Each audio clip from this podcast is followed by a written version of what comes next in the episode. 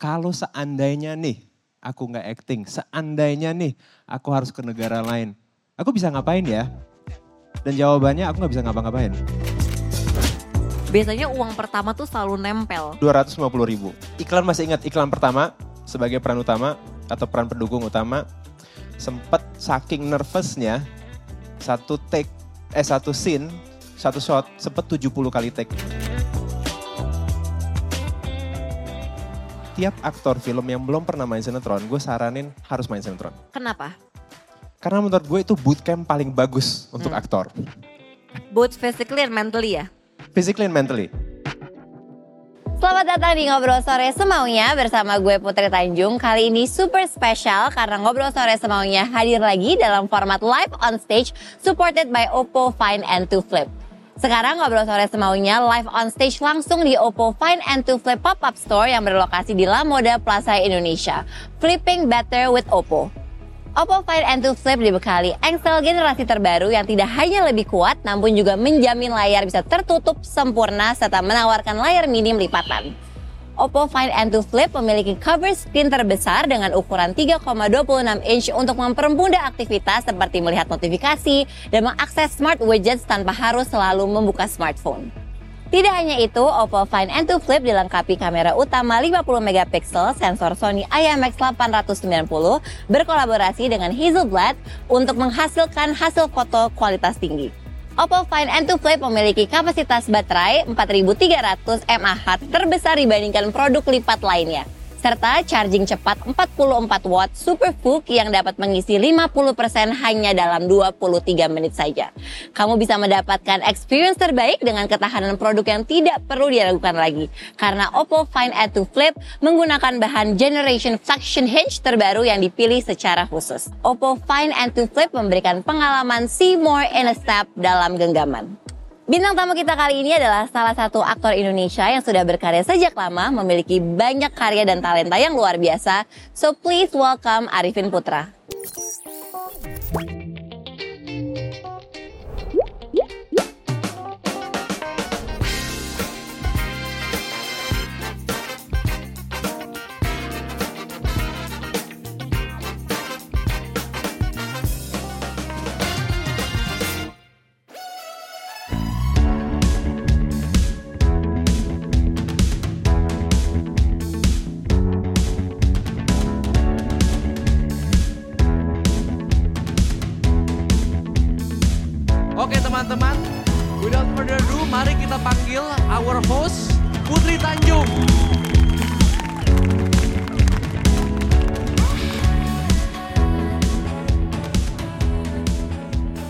Assalamualaikum warahmatullahi wabarakatuh. Selamat sore teman-teman semua. Jadi ini seneng banget karena ngobrol sore live on stage pertama kali hadir di Jakarta dan senang banget kita partner sama Oppo Find N2 Flip dan we're very excited karena kita akan ke Bandung dan Surabaya juga. Eh, jadi without further ado kita langsung ngobrol-ngobrol aja sama pembicara kita hari ini. Eh, mungkin teman-teman tahu pembicara kita siapa hari ini? Tahu ya? Mungkin boleh kita panggil bareng-bareng aja kali ya. Jadi so please welcome Arifin Putra.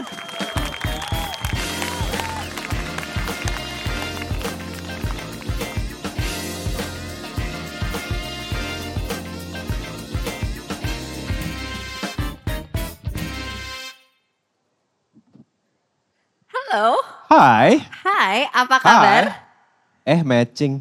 Iya, sama, beda warna ya kita. Boleh sapa teman-teman yang datang hari Hai. ini, Arifin? Selamat sore. Nah gitu dong, luar biasa. Jadi tadi di belakang Arifin nanya ini crowdnya kalian yang panggil atau gimana? Jadi mereka Iya. ini menang activations bareng sama NSS dan Oppo Find N2 Flip. Jadi they're the Ah. lucky 50. Jadi sebenarnya yang daftar itu ratusan, tapi Iya. yang kita pilih itu adalah 50 teman-teman yang hadir di sini. Oke teman-teman yang datang ke sini dijanjiin apa? Ayo. How are you?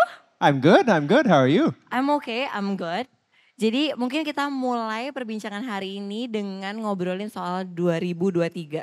Ya udah udah udah hampir satu semester kan? Iya loh. Udah dua kuartal loh. Eh udah dua kuarter, udah kayak Iya. setengah tahun sebenarnya. Nah itu dia.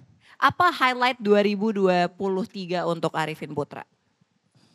Satu atau boleh beberapa? Boleh beberapa. Give me a good one. Oke, satu. Em, dari dulu aku punya mimpi sebagai aktor. iya. Menjadi aktor tanpa batas negara. Oke. To become a borderless actor. Yes. Bisa dibilang tahun ini tercapai. Ooh. Eh, kalau aktor tanpa batas negara artinya apa sih? Eh, seorang aktor yang nggak cuman base di satu negara tapi bisa bermain di setiap negara dengan kru dari berbagai macam negara juga. Nah itulah Oke. Aktor tan itu tanpa apa tuh batas proyeknya negara. waktu itu filmnya? Eh, jadi tahun lalu ada syuting film eh, US independent. Oke. Eh, US itu syuting di negara Georgia sama di LA juga. Syuting film di UK tahun lalu, syuting film di UK tahun ini dan tahun ini akan syuting dua film lagi di UK juga. Oke. Wow, congratulations. Lumayan. Congratulations. Sama tahun ini lulus kuliah. Ngambil jurusan apa? Eh, business management. Oke. Yes. Kenapa milih business management? Karena eh, dulu pas lulus Hmm. SMA, keasikan kerja, Oke. keasikan cari duit. Oke. Jujur nih ya, keasikan I cari duit. relate, Maaf ah. ya. Terus akhirnya eh, di 2019 aku nyadar, iya ya, kalau seandainya nih aku nggak acting, seandainya nih aku harus ke negara lain, aku bisa ngapain ya?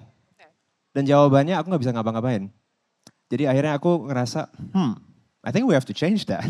Oke. Jadi akhirnya hari itu juga aku nyari universitas, hari itu juga aku daftar, dan tahun itu Wow. juga langsung kuliah. Oke. So I guess the lesson is always have a plan B. Betul. Dan sebenarnya semua orang punya timeline-nya masing-masing ya. Jadi it's okay to realize soal tersebut di umur yang udah Jus- justru gue sendiri gue merasa sangat seneng bahwa gue baru memutuskan kuliah di Saat umur itu. segitu. oke. Karena Jadi gue udah itu bener 2018 ya? 19. sorry. 2019. Oke. Karena di situ gue udah benar-benar tahu gue maunya apa, Betul. gue butuhnya apa. Oke. Jadi pas kuliah pun gue udah tahu ini gue butuh, ini gue nggak butuh. Gitu. Oke. Oh, interesting. Jadi akhirnya pas kuliah pun ya udah lancar-lancar aja karena udah tahu apa yang ingin dicapai gitu. Tapi kalau misalkan ini eh, sebelum kita masuk ke game karena kita harusnya main game. Oh ada games? Ada games. Wow. Tapi tadi gue Hadiahnya tertarik. apa? Nggak ada nggak ada hadiah. Ya. Tepuk Ketahuan tangan kan ya. matre tepuk ya. tangan ya. tapi gue mau tapi gue mau tahu tentang yang tadi yang lo bilang sih. Kan tadi lo merasa oh it's okay untuk gue tahu apa yang gue mau di umur yang mungkin udah tidak muda lagi. Tapi Yeah. menurut lo akan selalu seperti itu gak sih? Mungkin in the next five years mungkin lo bisa figure out something yang lo mungkin belum tahu gitu. Jadi mungkin aja lima tahun lagi, oh lo pinginnya jadi ini atau 10 tahun lagi lo pinginnya jadi itu. Menurut lo ada batasan gak sih? Eh, menurut gue justru dengan adanya teknologi yang makin gila dengan Iya. AI dan lain-lain, kayaknya mau nggak mau, memang kita sebagai manusia setiap 10 tahun harus reinvent ourselves. I agree. We have to completely reinvent ourselves every 10 years. Jadi menurut aku nggak ada salahnya kita coba semuanya. Iya. Dan kalau kita merasa, eh ini kayaknya udah mandek nih, coba yang lain. It's okay. Nggak ada masalah kok. Eh, cuman ya kita palingan, kalau atau, kalau- atau kalau gue ya, gue merasa emang kita harus pede aja dengan keputusan itu sendiri. Iya. Dan we have to live with the consequences. Iya, Dan jangan terlalu peduliin apa kata orang lain. betul. Kalau kita kalau itu membuat kita bahagia ya udah it's fine. Ada beberapa orang kok yang bilang, "Eh, lu kok baru kuliah sekarang sih? Telat banget sih. Lu nggak malu?" Terus kan, enggak sih. Terus Setuju. rekan-rekan kelas lu muda-muda semua dong. Iya. Lu peduli nggak? No. Gitu. Malah pada nurut sama gua. Ya udah, it's good. Malah jadi senior ya. Yoi. Iya sih, I agree. Apalagi tadi kalau eh, lo tadi menyentuh sedikit soal teknologi dan segala macamnya. Memang dunia tuh sekarang berubahnya cepat banget ya. Terlalu cepet. Terlalu cepat sih, it's so crazy. Dan bener banget kata Charles Darwin, yang akan survive itu bukan yang kuat, tapi yang paling bisa adaptif. Ya the fittest. Ya kan? Yang Ya. mau berubah, yang mau terus melakukan dan mencoba sesuatu yang baru.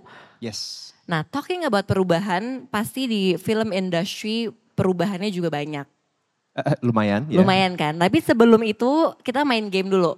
Oke, Biar agak hangat gitu kita. boleh. Oke, jadi gamenya adalah jawab semaunya. Jadi Arifin tinggal em, jawab aja dengan cepat, nggak usah terlalu banyak berpikir. Oke, tapi jawab so it's cepat. a rapid question. Ya, Tapi kalau jawabannya panjang gimana? nggak apa-apa, gue tungguin. Baik. Tungguin ya, sabar ya. Oke, pertanyaan pertama. Ketika bangun pagi, hal apa yang langsung saya pikirkan? Kopi. Sama, kopi kesukaan lo apa?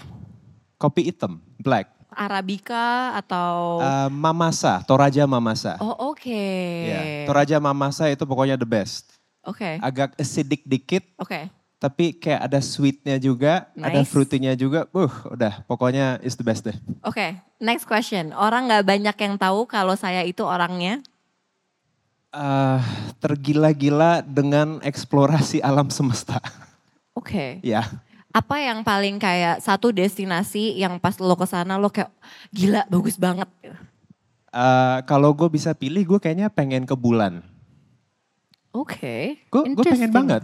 Gak harus mendarat juga nggak apa-apa. Yang penting bisa kayak kelilingin bulan gitu. Seru loh. Oke.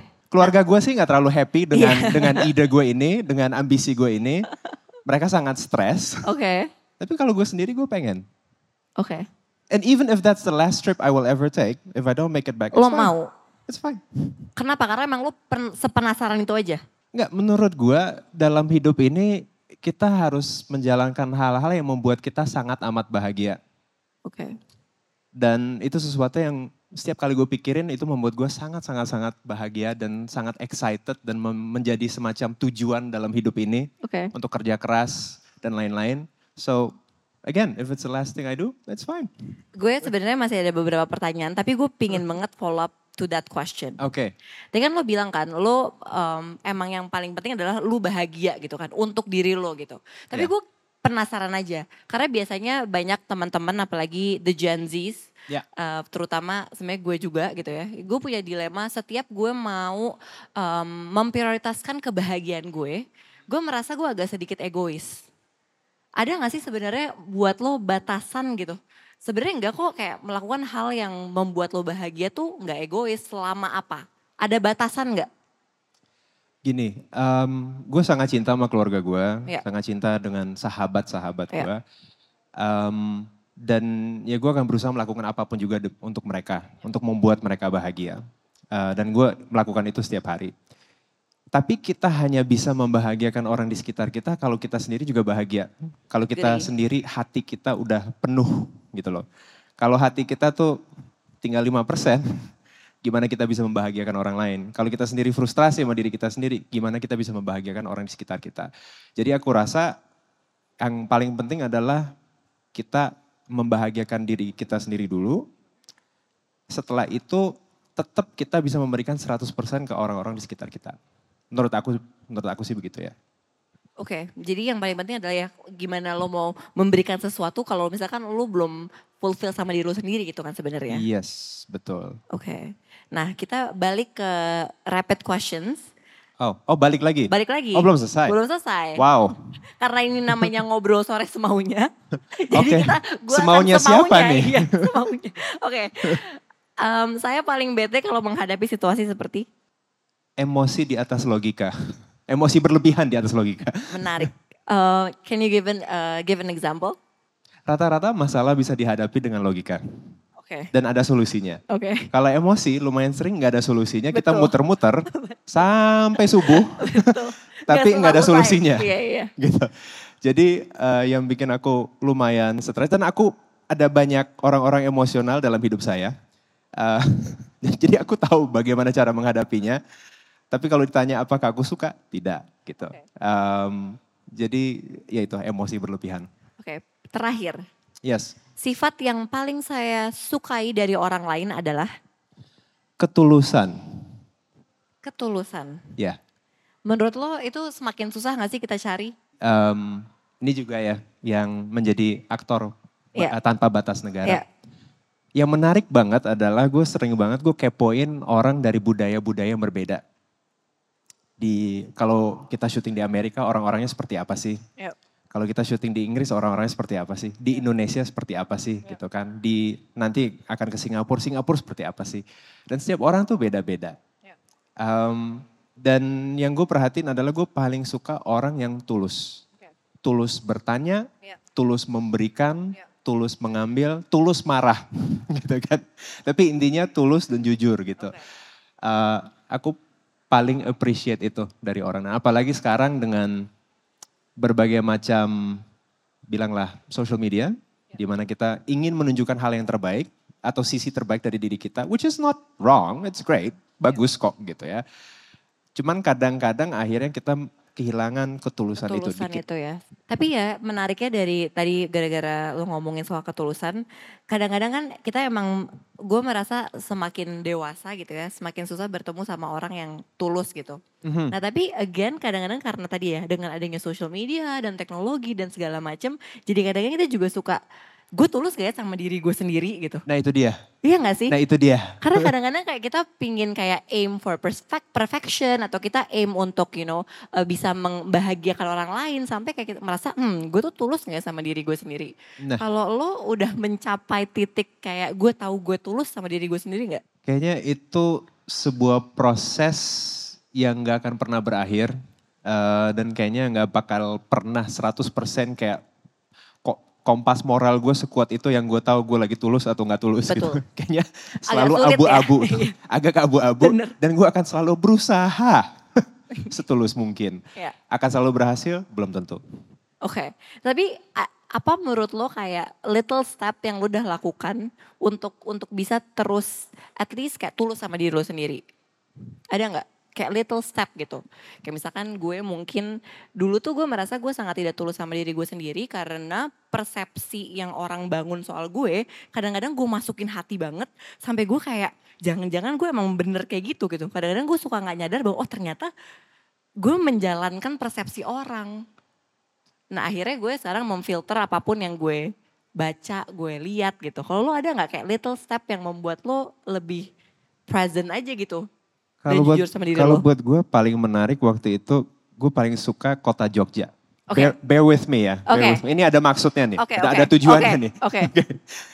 gue paling suka dengan Jogja kenapa? Karena itu kan emang kejawennya sangat kuat, mistisnya sangat kuat gitu kan. Em, dan di situ pernah naik Gunung Merapi tuh. Terus guide-nya pernah bilang, Mas dulu ya 20, 30, 40 tahun yang lalu atau 40, 50 tahun yang lalu kita di Gunung Merapi sini kita bisa dengar ombak loh dari laut, dari laut Jawa. Bener atau enggak gue nggak tahu ya. Tapi intinya kita bisa mendengarkan alam gitu kan. Dan dari laut pun sama bisa mendengarkan Gunung Merapinya kalau misalnya ada erupsi atau apa. Em, dan Jogja kan ibaratnya di tengah itu, di tengah Laut Jawa dan Gunung Merapi. Itu kayak membuka hati gue. Karena di situ tiba-tiba oke, artinya sebenarnya dulu manusia tuh jauh lebih dekat dengan alam. Jauh lebih dekat dengan alam mungkin berarti jauh lebih dekat dengan dirinya sendiri. Intinya adalah kita ada suara hati yang mungkin dulu tanpa ada mobil, tanpa ada teknologi dan lain-lain, mungkin kita lebih in tune dengan suara hati kita sendiri, dengan diri kita sendiri. Dan mungkin sekarang kadang-kadang kita makin menjauh dari situ. Jadi ada baiknya kadang-kadang try to cancel out the noise dan dengarkan suara hati. Jadi kalau ada yang nanya, eh simple banget, Hmm. put yuk kita jalan-jalan yuk gitu kan. Atau yuk kita hangout yuk. Dengerin aja dulu suara hatinya. Iya. Kalau suara hatinya bilang, put jangan. Iya. Ya udah dengerin aja. jangan kayak, ya sebenarnya sih nggak pengen sih, sebenarnya capek sih, sebenarnya banyak kerjaan sih. Tapi ya udah deh Iya. gitu. Iya sih benar. Jadi it's from that little behavior ya yang kita biasakan kan sebenarnya untuk mendengarkan suara hati. Iya, intinya mendengarkan suara hati dan sebenarnya suara hati itu ada. Cuman mungkin kadang-kadang kita udah kurang sensitif mendengarkannya. Tapi setiap manusia pasti punya.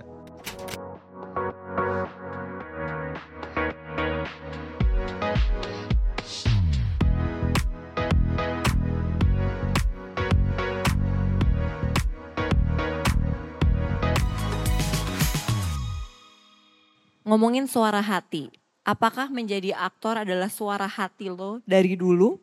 Secara nggak langsung iya, tapi ya gue nggak pernah tahu bahwa itu panggilan hidup gue ya. Oke, Gue nggak tahu. oke. Tapi ternyata akhirnya menjadi panggilan hidup. Boleh ceritain gak sih perjalanan karir seorang Arifin Putra tuh awalnya gimana? Dan tuh awalnya kenapa jatuh cinta sama industri ini? Jadi pertama kali gue jatuh cinta dengan industri ini, Ya. Ada sesuatu yang indah banget yang gue dapet. Berbentuk segi empat gitu, putih, adalah sebuah amplop dengan duit di dalamnya. Itu yang pertama kali membuat gue jatuh cinta dengan dunia acting. Jadi Tapi itu selalu menyenangkan ya. iya, selalu menyenangkan. Selalu menyenangkan. Jadi itu jujur aja itu yang pertama kali membuat gue tertarik dengan dunia acting. Karena eh, waktu itu sebenarnya kakak gue, cewek, Eh, dia lebih tua tiga setengah tahun, lebih dewasa tiga setengah tahun, bukan tua. Em, lebih bijaksana tiga setengah. Betul. Eh, dia ingin menjadi aktris atau model, akhirnya dia dapat tawaran untuk jadi figuran iklan. Em, terus kata nyokap, temenin gih, gitu kan. Ya udah deh, gitu. Akhirnya ditawarin, mas mau ikutan nggak, gitu kan. Itu iklan untuk sebuah sebuah restoran makanan siap saji. Oke, lo berapa tahun nih pada saat itu? 13 tahun. 13 tahun, oke. Masih 12, Masih masih 12, masih 12. Terus tiba-tiba ditawarin suruh ikutan. Terus dapat makanan dari restoran siap saji itu sepuasnya. Ketemu banyak teman-teman eat baru, ya? all you can eat. Cuman jalan di belakang, mondar-mandir. Terus di akhir hari itu tiba-tiba dapat amplop, Amplop putih. ada isi duitnya. Iya. Terus gue yang, wow, 12 tahun loh. Berapa tuh waktu itu? Masih inget gak? Biasanya uang pertama tuh selalu nempel. 250 ribu. 250 ribu. Lumayan loh. Lumayan banget. Lumayan banget. Ini tahun 2000. Iya. Nah 250 ribu untuk anak umur 12 tahun lumayan. Banget dong. Itu udah dipotong agency fee ya? Oke. Net, 15 persen sampai 25 persen. nggak tahu. Sekarang berapa sih? Ya, Langsung beli celana, beli Wih. ini, beli itu. Zaman zaman dulu masih bisa tuh beli celana gitu. Oke. Jadi itu senengnya luar biasa. Langsung ke kakak, kak, em, ya kalau ada lagi tuh yang kayak gitu-gitu boleh ya. Gitu. ya udah. Akhirnya dari situ beberapa kali ikut itu, tiba-tiba ketemu dengan seorang agency di situ, terus dia nawarin suruh jadi jadi model, ikut kompetisi model dari sebuah majalah yang saat ini udah nggak ada lagi. Iklan masih ingat iklan pertama sebagai peran utama atau peran pendukung utama sempat saking nervousnya satu take eh satu scene satu shot sempat 70 kali take Itu ada dialognya gak? enggak itu sutradaranya frustrasi banget Lo inget gak waktu itu lo suruh ngapain? lupa saking stres. 70 take. Iya. Lumayan ya. itu sutradaranya udah dan du- ingat dulu masih pakai film ya belum Iya, digital Iya, iya. jadi mereka frustrasi banget tuh Iya. Eh, Terus? kontraknya nggak diperpanjang pastinya sampai situ saja Terus? Eh, terus habis itu tiba-tiba akhirnya main sinetron Oke. Em, dan dari sinetron, main sinetron bertahun-tahun sampai akhirnya main film layar lebar, Apa The Rest film, is History. fil- film pertama apa berarti? Film layar lebar pertama?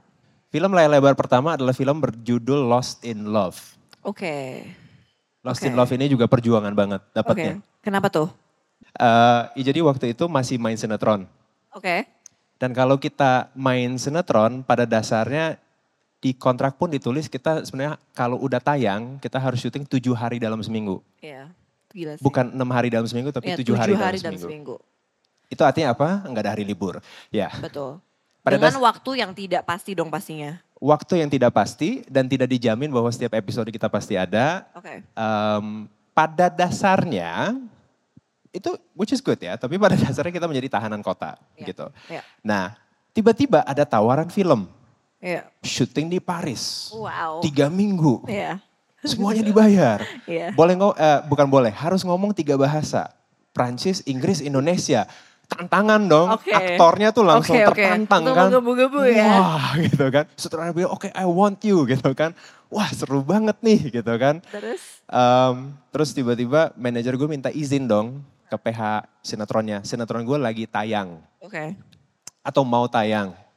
P- eh, si terus si produsernya bilang nggak nggak bisa dong. Ini kan lagi mau lagi tayang nih. Kamu dihilangin gitu nggak bisa dong. Kamu kan peran utamanya nggak bisa gitu kan. Hmm. Akhirnya gue bilang ke manajer gue, tapi gue pengen banget ya. Oke, gue juga pengen banget. Akhirnya dia sampai tungguin tuh seharian dari pagi sampai malam dia tungguin di kantor dari si produser itu. Dia tungguin sampai benar-benar dapat waktu dari produsernya. So I love my manager, you're awesome. Di mana pun kamu berada. Eh, dia minta izin terus sampai akhirnya produsernya bilang, ya deh boleh. Oke. Terus gue dikasih tahu kan, gue seneng banget. Iyalah pasti. Terus? Wih, seru nih gitu kan. Terus udah seneng banget, udah happy, udah kasih tahu ke keluarga, semuanya happy. Hari berikutnya gue syuting sinetronnya kan. Gue pikir, oh aman semua. Tapi pas gue nyampe lokasi kok semua orang tuh kayak plototin gue ya. Kok kayak mukanya tuh bete gitu ngeliat gue. Gue waduh ada apa nih gitu kan. Ternyata. Terus habis itu akhirnya gue dikasih skenario untuk hari itu. Terus gue yang, oke okay, thank you. Gue baca, wah peran gue di episode ini banyak ya gitu kan. Wah naik mobil, wah seru. Wah ada kecelakaan, wah seru. Tiba-tiba mati. eh tunggu dulu, tunggu dulu, tunggu dulu, tunggu dulu. Lo dihilangkan ya. Kok, kok karakter gue mati gitu kan? Gue langsung ke sutradara dong. "Eh, bro, ini gimana nih? Kok karakter gue mati ya? Bilang, ya bro kan lo mau main film. Iya. Apa apa lo main film aja. Terus sinetronnya gimana? Ya nggak bisa dua-duanya. Eh, hari itu gue belajar tentang Newton's Law. Hmm. Every action has an equal and Betul. opposite reaction. Yes. Gitu. True. Dan emang nggak bisa dibabat semuanya. Intinya kita nggak boleh maruk dalam hidup ini. Betul. Ya. Betul. Waktu itu gue sangat frustrasi, tapi sekarang gue belajar, oke, nggak apa-apa. Eh, dan kalau ditanya, mau gue ulang lagi nggak? Ya, gue bakal ulang lagi. Ya, lo bakal bikin keputusan yang sama ya. Yes. Oke, menarik. By the way, gue penasaran dong transisi dari lo bermain sinetron, abis itu lo ke layar lebar gitu ya. What's the biggest change gitu? Apa yang paling beda? Kalau film lebih santai. Oke, Kalau film, semua orang tuh mindsetnya ingin membuat sebuah karya, sebuah mahakarya. oke, Kalau di TV adalah yang penting kita dapat semua adegan on time, tepat waktu, dan yang penting bisa tayang. oke, Dan yang penting kalau di sinetron adalah um, minute by minute, oke. share. Ya, Share and satu lagi apa namanya? rating. Rating, ya rating sama share. Itu yang paling penting. Dan setiap aktor pada dasarnya itu punya saham masing-masing. Oke, Jadi ada tim di setiap PH oke, yang gede-gede ada tim Oke. yang tugasnya cuma ngecek minute by minute, detik by detik Iya. untuk setiap aktor pas mereka naik Eh, atau pas mereka nih? muncul, Iya. ratingnya naik atau turun. turunnya. Pas mereka ngomong apa, em, naik atau turun gitu kan, itu dicek tuh semua. Jadi Dan ada KPI-nya ya. ada KPI-nya Hmm. dan berdasarkan itu skenario nya akan dirubah. Betul. Jadi kalau di sinetron menurut aku tuh lebih ruthless ya, Iya. lebih keras Iya. hidupnya. Ya. Tapi jujur, menurut gue, Iya. setiap aktor film yang belum pernah main sinetron, gue saranin harus main sinetron. Kenapa? Karena menurut gue itu bootcamp paling bagus untuk Hmm. aktor. Both physically and mentally ya. Physically and mentally. Ya. Kalau mentally, karena kita always under constant time pressure. Iya. Semuanya harus serba cepat. Iya. Harus hafal cepat, harus Iya. bangun chemistry cepat, Iya. harus marah cepat, nangis cepat, semuanya serba cepat. Ya. Em, kedua adalah secara teknis. Oke. Karena setiap kali kita syuting, minimal ada 3 sampai 4 kamera. Ya. Kita harus ngerti kamera. Ya. Kita harus ngerti em, apa sih bagi-bagi angle lah pandangan. ya. Ya. Oh iya, ini baru nyadar ya, ada banyak kamera juga ya. Oke. Harus harus nyadar kamera, Ya. harus nyadar lawan main kita di mana. Mungkin kadang-kadang lawan mainnya nggak ada karena lagi di tim lain. Ya. Kita harus nyadar lighting, Ya. harus nyadar sound, Ya. harus nyadar banyak sekali hal. Dan menurut gue itu sangat berharga saat kita main film. Oke, berarti lo udah mencoba semua ya dari iklan, sinetron, dan film. Ya. Nah, what bertu waktu itu berarti lo main em, sinetron tuh umur berapa ya? 14 tahun kayaknya. Oh, masih sekolah dong waktu itu? Masih. Oh oke. Terus- Jadi jadi sekolah, habis sekolah langsung syuting. Mm. Syuting maksimal sampai jam 11. Pulang, Nah, kalau sempet yang ngerjain PR, Kalau enggak enggak, ya udah. kalau enggak paginya. oke. gitu. Terus eh, sekolah, syuting, sekolah, syuting, sekolah, syuting, sekolah, Oke. syuting. Tapi kalau lo masih insecure gak sih sampai sekarang pun? Itu masih ada nggak di diri lo? Adalah, Masih ya? adalah setiap aktor, mereka akuin atau enggak akuin, Pasti mereka adalah insecure. manusia yang sangat insecure. Kenapa tuh? Kenapa menurut lo aktor adalah manusia yang sangat insecure? Karena pada dasarnya eh, permintaan kita terhadap aktor tuh sangat aneh. Oke. Em, kita menginginkan dua hal yang saling bertentangan. Oke, apa tuh? Dua hal yang bertentangan. Kita maunya aktor tuh sangat percaya diri.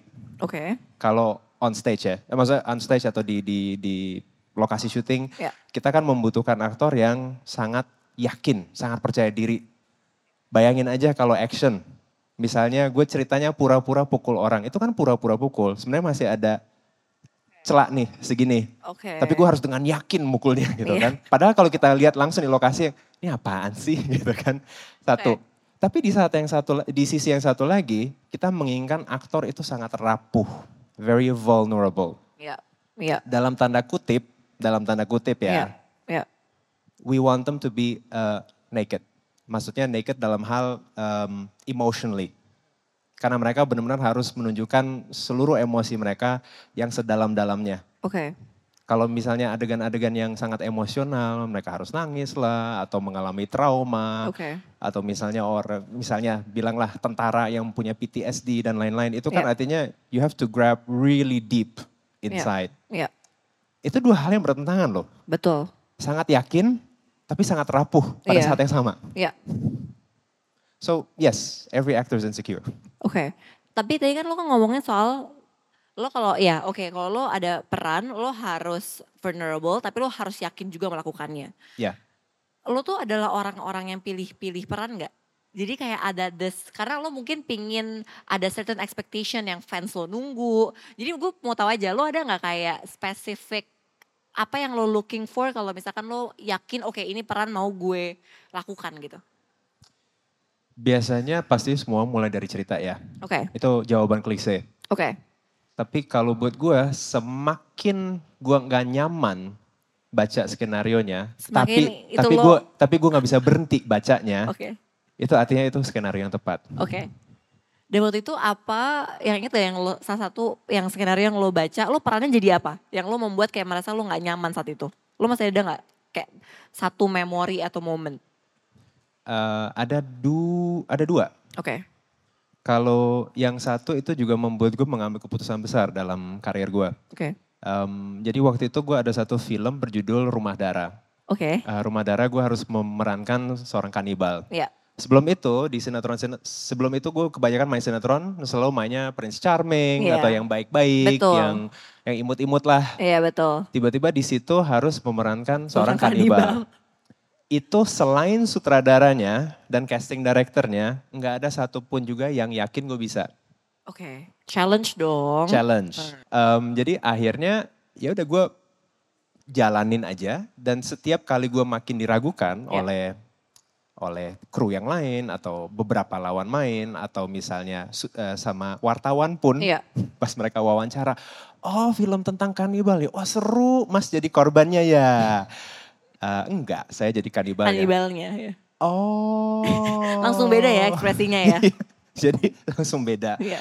Em, dan di situ pun selain manajer gue, semua orang bilang Vin jangan ambil Vin. Nanti karir lo abis. Kan lo Oke. selalu orangnya baik, protagonis. Ini bakal jadi antagonis loh. Oke. Nanti jelek loh buat karir lo. Semakin digituin semakin tertantang dong. Enggak, itu gue insecure. Oke. Itu gue insecure tapi gue bilang ini karakternya keren nih. Gue ngobrol sama sutradara, sutradara juga asik banget. Oke. Sedeng tapi asik. Ya. Eh, nah, terus akhirnya gue bilang, oke let's do it gitu kan. Dan ternyata keputusan itu keputusan yang tepat. Ya. Sangat, sangat, sangat, sangat riskan. Iya. Tapi keputusan yang tepat. Iya, menarik. Tapi gue juga selalu percaya sih kayak pressure creates diamond kan. Jadi saat kayak ada pressure yang luar biasa sebenarnya itu mempush lo dan membuat lo akan menjadi bersinar sebenarnya. Mm-mm. Kalau misalkan ya emang lo bener-bener yakin ya sama apa yang lo ambil gitu. Nah tapi gue penasaran, menurut lo apa sih hal yang penting untuk seorang aktor miliki? Bisa dari value, bisa dari sifat apa pun itu. Tapi give me three, the most important thing yang aktor tuh harus punya. Em, kayaknya kalau kita nggak punya passion, like Hmm. a very, very deep passion untuk eh, dunia ini, Ya. Susah bertahan. Susah ya. Karena walaupun aktor kelihatannya sangat glamor, selalu pakai baju-baju bagus, ke acara-acara keren, tapi kalau kita syuting itu uh, berat. Apalagi kalau secara emosional it can be very draining. Secara fisik kita bisa babak belur. Ya. Um, dan kita sering banget tuh harus keluar dari comfort zone kita. Oke. Justru kita harus nyaman berada dalam zona tidak nyaman. Oke. Uh, passion satu. Uh, kedua kita membutuhkan keberanian. Oke.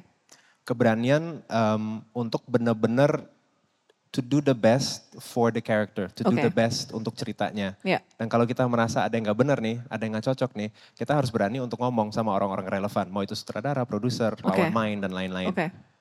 Dan itu kadang-kadang bisa menciptakan konflik. Ya. but that's okay. Iya. Yang penting kita berani untuk berjuang demi karakternya. Yes. Yang penting tujuan kita jelas. Oke. gitu. Em, Yang terakhir. yang terakhir adalah bahwa kita harus berani untuk yaitu untuk rapuh. Bahwa Oke. kita harus berani untuk to be open, to Iya. be vulnerable. Iya. Em, dan itu sih kayaknya bahwa kita bahwa kita nyaman berada dalam dalam zona tidak nyaman. Oke. Iya, itu penting sih ya. Dan terakhir sih konsistensi. Konsisten itu penting ya berarti? Konsistensi itu penting karena gini, eh, bayangin misalnya punya karet, Iya. tapi karet yang gede gitu ya. Iya. Kalau acting pada dasarnya adalah kita tarik tuh karetnya. Oke. Terus ada tensionnya kan. Iya. Ya kita tarik sampai tensionnya tepat. Iya. Nah sepanjang kita syuting film itu kita harus jaga tension itu. Tension itu. Dan itunya susahnya minta ampun. Paling susah itu. Iya. Oke. Paling susah untuk Oke. menjaga tension itu. Oke. Karena kadang-kadang ada tuh cameo yang main satu adegan, dua adegan, keren banget. Terus kita ngeliat, wah scene stealer banget nih, keren banget.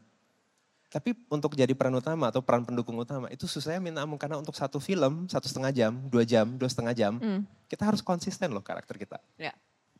Dan itu susahnya minta, Minta ampun, iya. Jadi penting untuk menjaga konsistensi tersebut ya.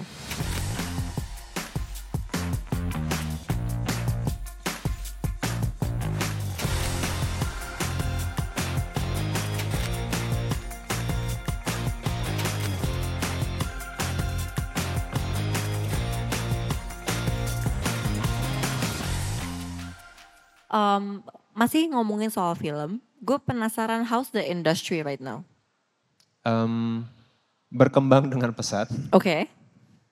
Uh, apalagi dengan adanya dengan adanya banyak OTT Ya. untuk teman-teman yang nggak tahu OTT yaitu streaming services ya Ya.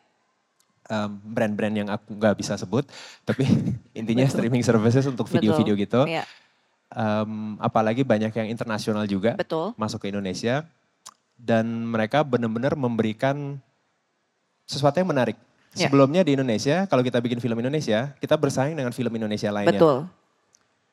kadang-kadang mungkin kita tayang di Malaysia, Brunei Iya, dan lain-lain, iya, tapi that's iya. it. Sekarang dengan adanya OTT, kita bersaing dengan seluruh dunia. Betul. Jadi borderless. Ya, sekarang kan lumayan sering tuh di setiap hampir setiap streaming ada tuh top 10, Ya, top betul. 5, apa pun betul, itu. Betul. Dan itu nggak cuma dari satu negara, Betul. tapi kebetulan di negara itu di Indonesia top 10-nya apa sih Iya, sekarang? Betul. Ada yang dari Korea, ada yang dari Indonesia, ada yang Betul. dari India, dari Betul. mana pun itu. Betul. Jadi tiba-tiba sekarang Indonesia bersaing secara global. Betul. Dan itu sesuatu yang sangat seru, tapi juga sangat menakutkan. Intimidating at the same time ya. Very intimidating, Yes. tapi very exhilarating at the same Betul. time. I agree. Oke, sekarang kita dari tadi asik ngobrol berdua. Mungkin kita akan ngobrol sama teman-teman yang di sini. Boleh. Sampai lupa kalau ini live on stage karena kebiasaan di studio. Jadi Maaf mungkin ya. teman-teman yang mau bertanya ke Arifin Putra silahkan, silahkan. Mbak Putri, Pas Arifin ya. Uh, I really interested by you are saying that uh, playing in overseas, uh, kayak yang Mas Arifin bilang bahwa gue tuh pingin uh, actingnya nggak hanya di Indonesia. Gimana menurut Mas Arifin ujungnya itu nanti mau ke mana gitu? Apakah tetap menjadi aktor? Apakah naik ke sutradara? Tadi kan masuk ke business management, apakah akan manage artis? Apakah buat film? And what is the relation to your overseas uh, experience gitu ya? Untuk Mbak Putri gitu ya, uh, keren banget gitu kalau bawa acaranya kok santai Mas. gitu ya.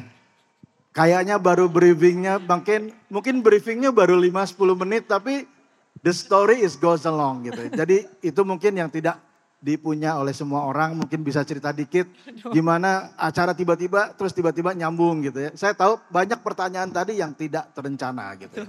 Mungkin itu dua pertanyaan dari saya. Terima kasih. Nama saya Iyang by the Oke. way. Aku akan memberikan ke Arifin untuk berpikirnya. Tadi a very good question loh, very detail. Um, by the way, ngobrol sore semaunya ini aku tuh jadi host is uh, sebenarnya it's my side hustle um, and it's actually my biggest insecurity to host. Jadi karena sebenarnya dari dulu tuh di balik layar terus bikin event, bikin program, bikin apa, bisnis apa segala macam. Jadi selalu di balik layar gitu. Terus tiba-tiba ada opportunity untuk ada di depan layar dan jadi host. It was a, the biggest nightmare karena itu kayak out of my comfort zone. Tapi I'm so privileged karena dengan ngobrol sore semuanya ini aku jadi kenal banyak orang. Nah dari sini aku jadi bisa bertukar pikiran, tukar cerita dan segala macam gitu. Dan ternyata aku selalu kagum sama perspektif orang gitu. Makanya biasanya suka out of script karena terlalu, makanya aku tuh mau bikin acara namanya harus ada semaunya gitu. Karena aku kayaknya akan all, over the place gitu. Tapi it's actually my biggest insecurity. Tapi it's such a privilege karena bisa ngobrol sama kayak Kak Arifin kayak gini bertukar perspektif and it's um, apa ya salah satu bensin buat aku gitu. Jadi karena setiap hari udah ada work yang terus-terus terus kayak gitu. Jadi it's nice to have this kind of side hustle to keep me alive and humbled gitu karena experience orang tuh banyak banget gitu and I'm still very small and progressing. Itu aja. Um, ya, kalau untuk menjawab pertanyaannya, iya, memang saya juga termasuk privilege bahwa saya dapat kesempatan bekerja dari umur 13 tahun sampai sekarang. Jadi udah 20 tahunan, sekarang udah di industri ini, itu privilege yang luar biasa dan memang sebagian besar di Indonesia. Baru-baru ini, sekarang baru keluar negeri. Dan memang dari dulu salah satu mimpi saya adalah memperkenalkan Indonesia atau memperkenalkan budaya Indonesia ke seluruh dunia. Karena menurut aku Indonesia is one of the best kept secrets in the world. Kalau kita keluar, banyak sekali orang kalau kita bilang, kamu dari mana? Mereka nanya seperti itu. Saya bilang dari Indonesia, mereka, oh di mana itu? gitu kan uh, dekat Bali. Oh Bali, I know, ya yeah, Bali, cool, cool, yes, good. Um, tapi Jakarta, Indonesia banyak yang nggak tahu.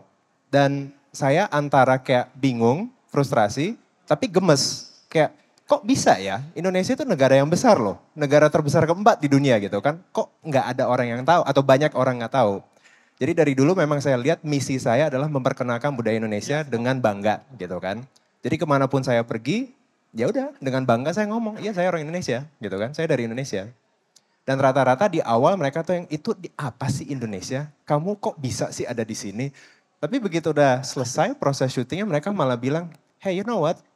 Kayaknya aku pengen deh main-main ke Indonesia. Kayaknya seru deh kalau ke Indonesia.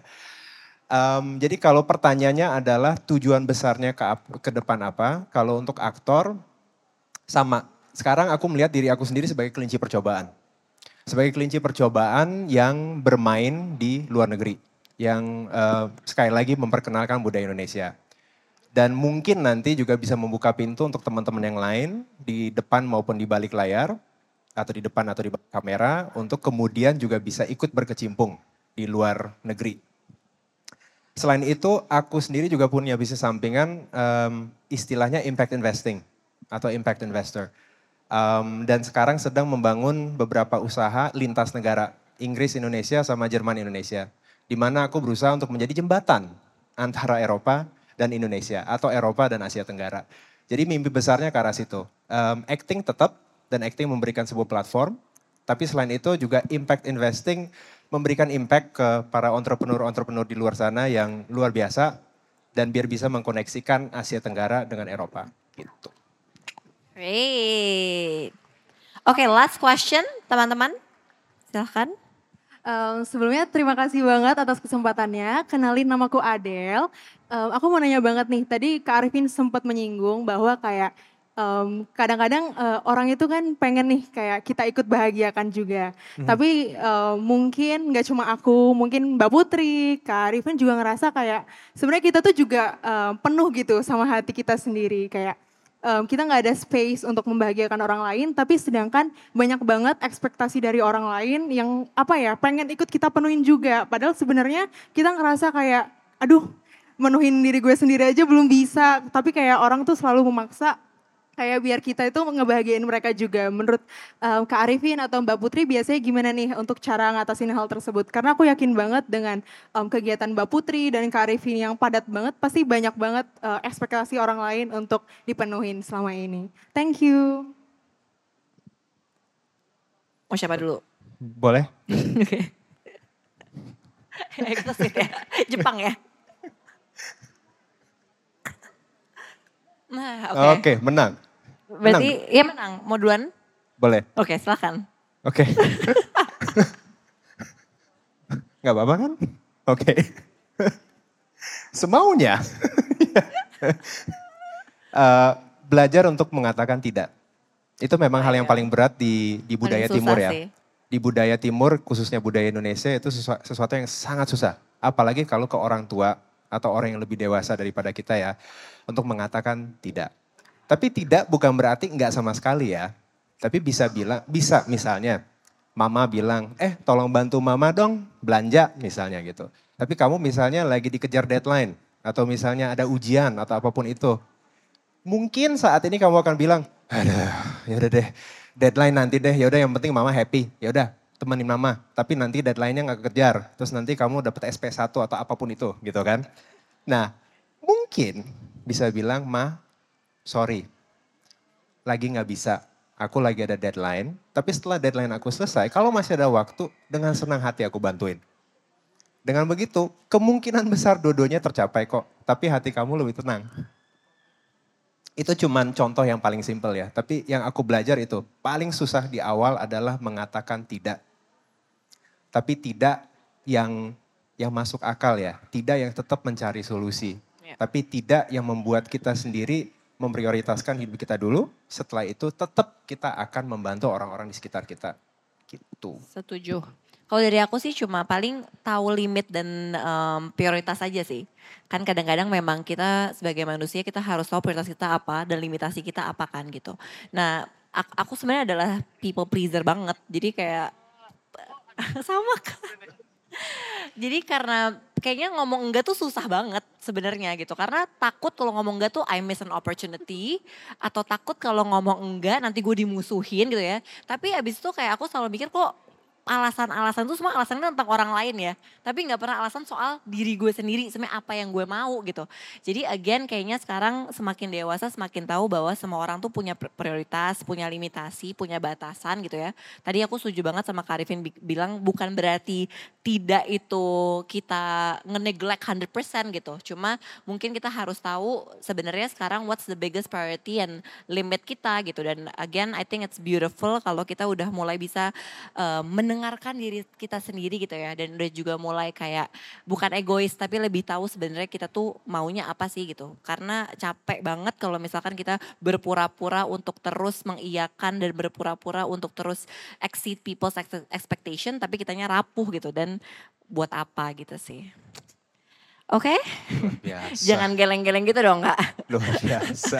Oh, langsung rambut. langsung langsung lempar. Oke, pertanyaan terakhir sebelum ke pertanyaan terakhir. Ya. Tadi eh, pas kita masuk Karifin kan eh, langsung mengeluarkan HP-nya ya dan kita juga mengeluarkan HP-nya bersama-sama dan HP-nya sama nih.